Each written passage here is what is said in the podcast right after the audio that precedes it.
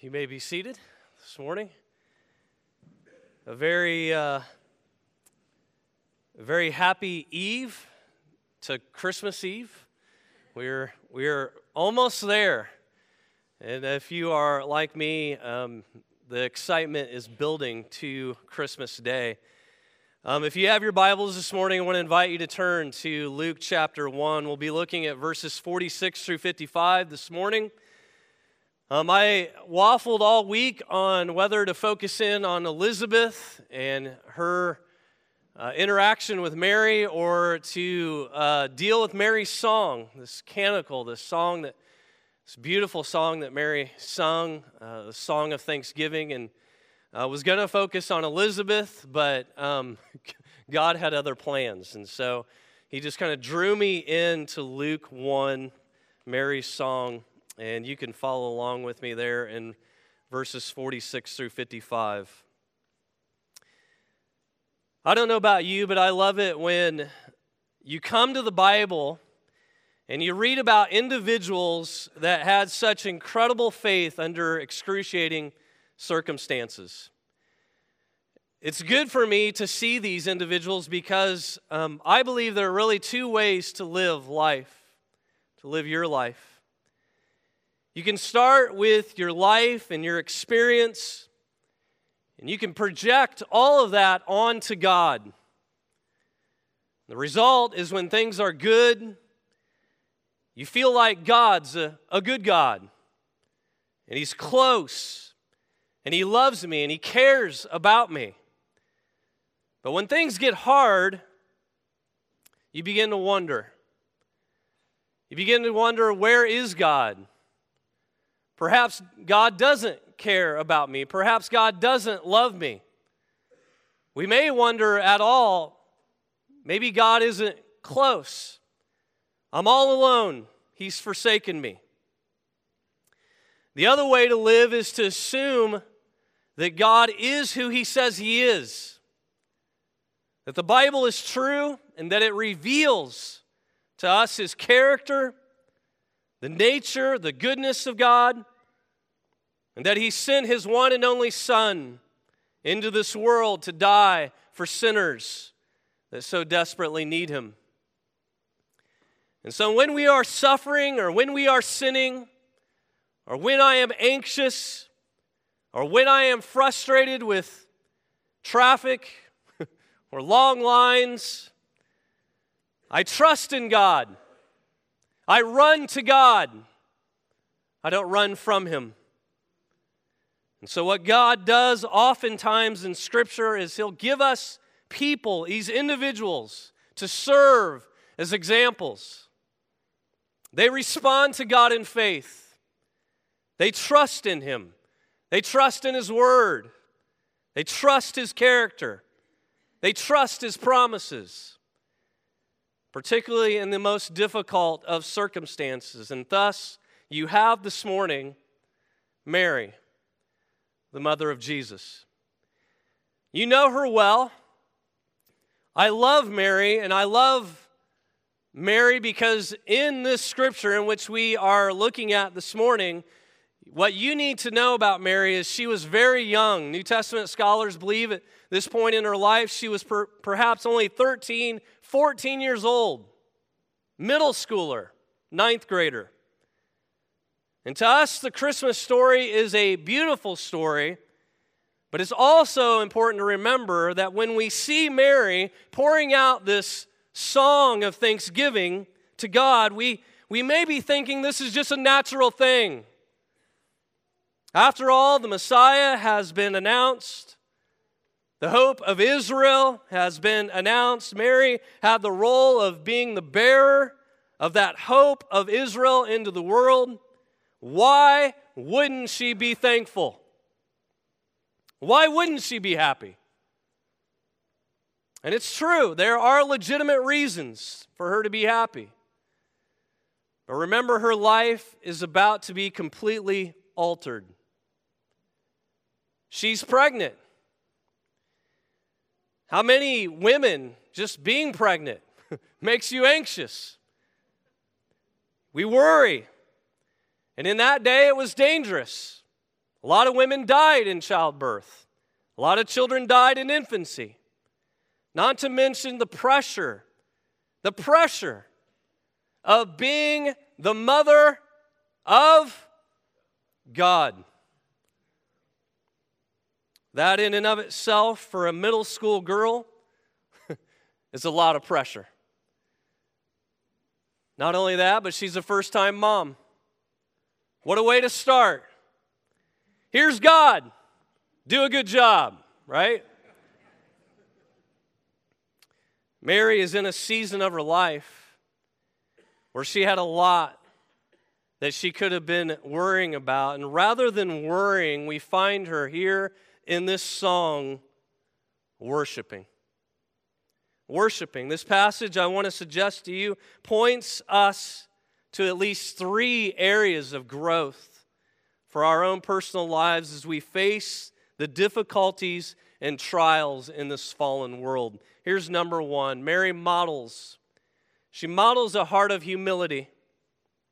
She models a heart of humility. She has been given an awesome and honorable position. The Son of God, Christ in human flesh, will be hers to bear. She is the Messiah bearer. Her greatest moment and calling has now been revealed to her through Gabriel, acknowledged by Elizabeth, as we heard read this morning, and her response is pure humility. Notice verse 47. My spirit has rejoiced in what?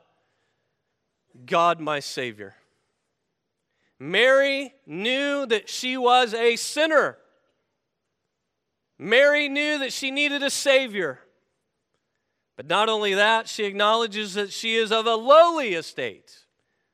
She's humble. Verse 48 For he has regard for the humble state of his bondslave. In other words, she calls herself a willing, permanent servant of the Lord. She's humble. You need to know this today, brothers and sisters, that humble people worship.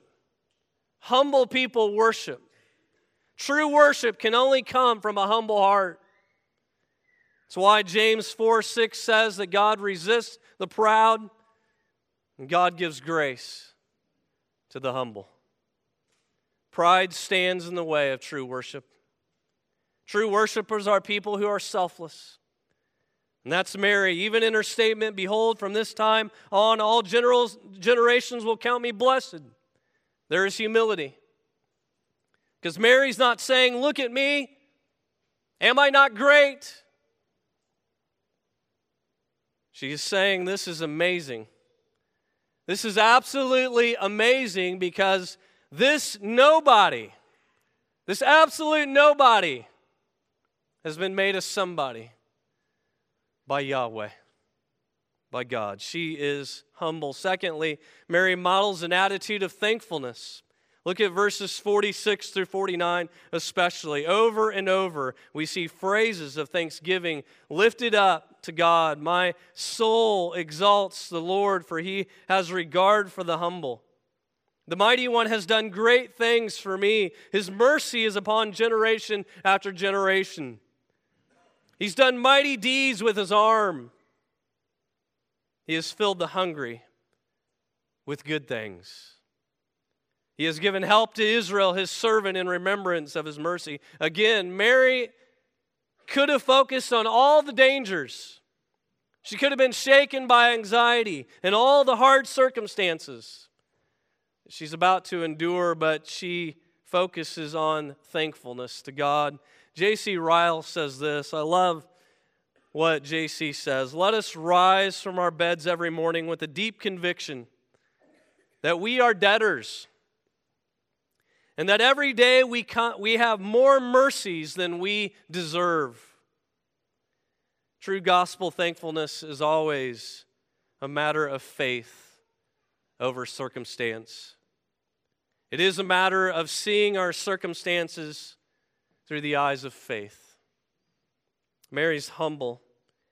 She has an attitude of thankfulness. And lastly, she has a trust in the promises of God. Notice verses 54 and 55.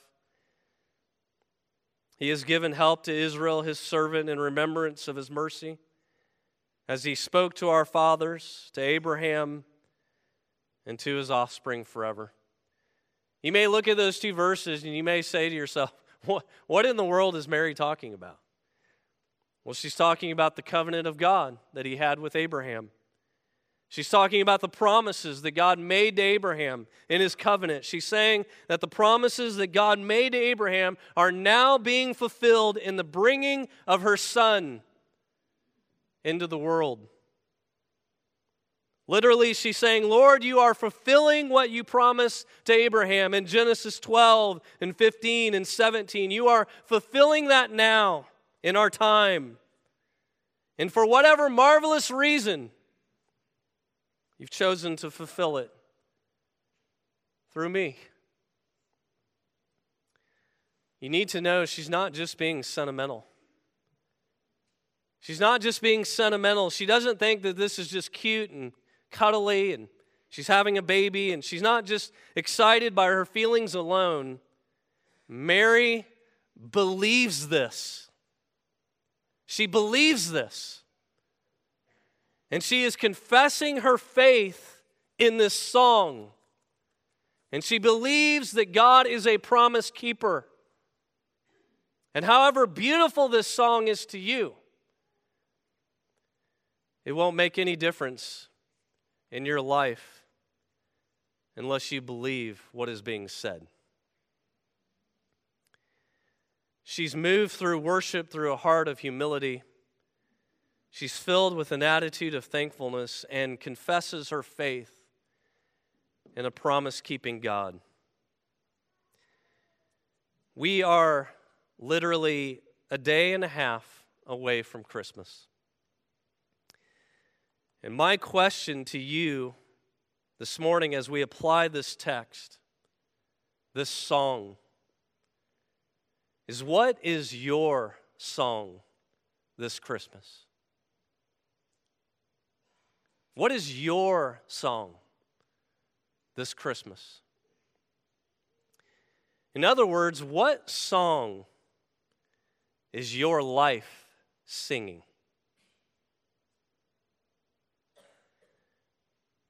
Don't let circumstances, don't let the world, don't let any individual steal your worship this Christmas. Don't be an Ebenezer Scrooge.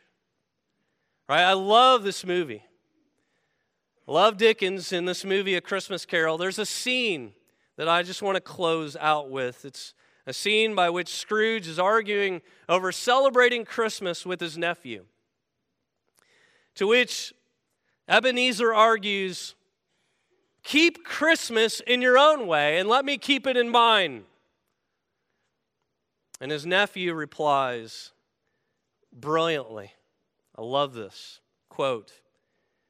I have always thought of Christmas as a kind and charitable time.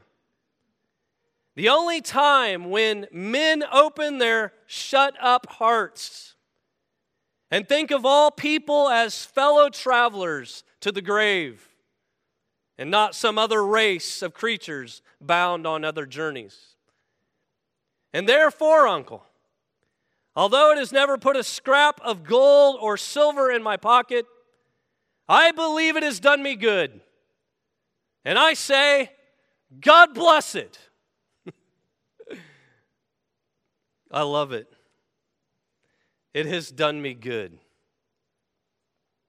It has done me good. Good indeed. Good that it does open shut up hearts reaching fellow travelers to the grave. Good that it helps us respond with a heart of humility, that God would look upon us and redeem us through this babe that lays in a manger. Living daily with attitudes of thankfulness and all the while confessing our faith and knowing and believing that God keeps his promises. May God help us. And may God bless it. And may you and your friends and your loved ones have a very, very Merry Christmas. Let's pray.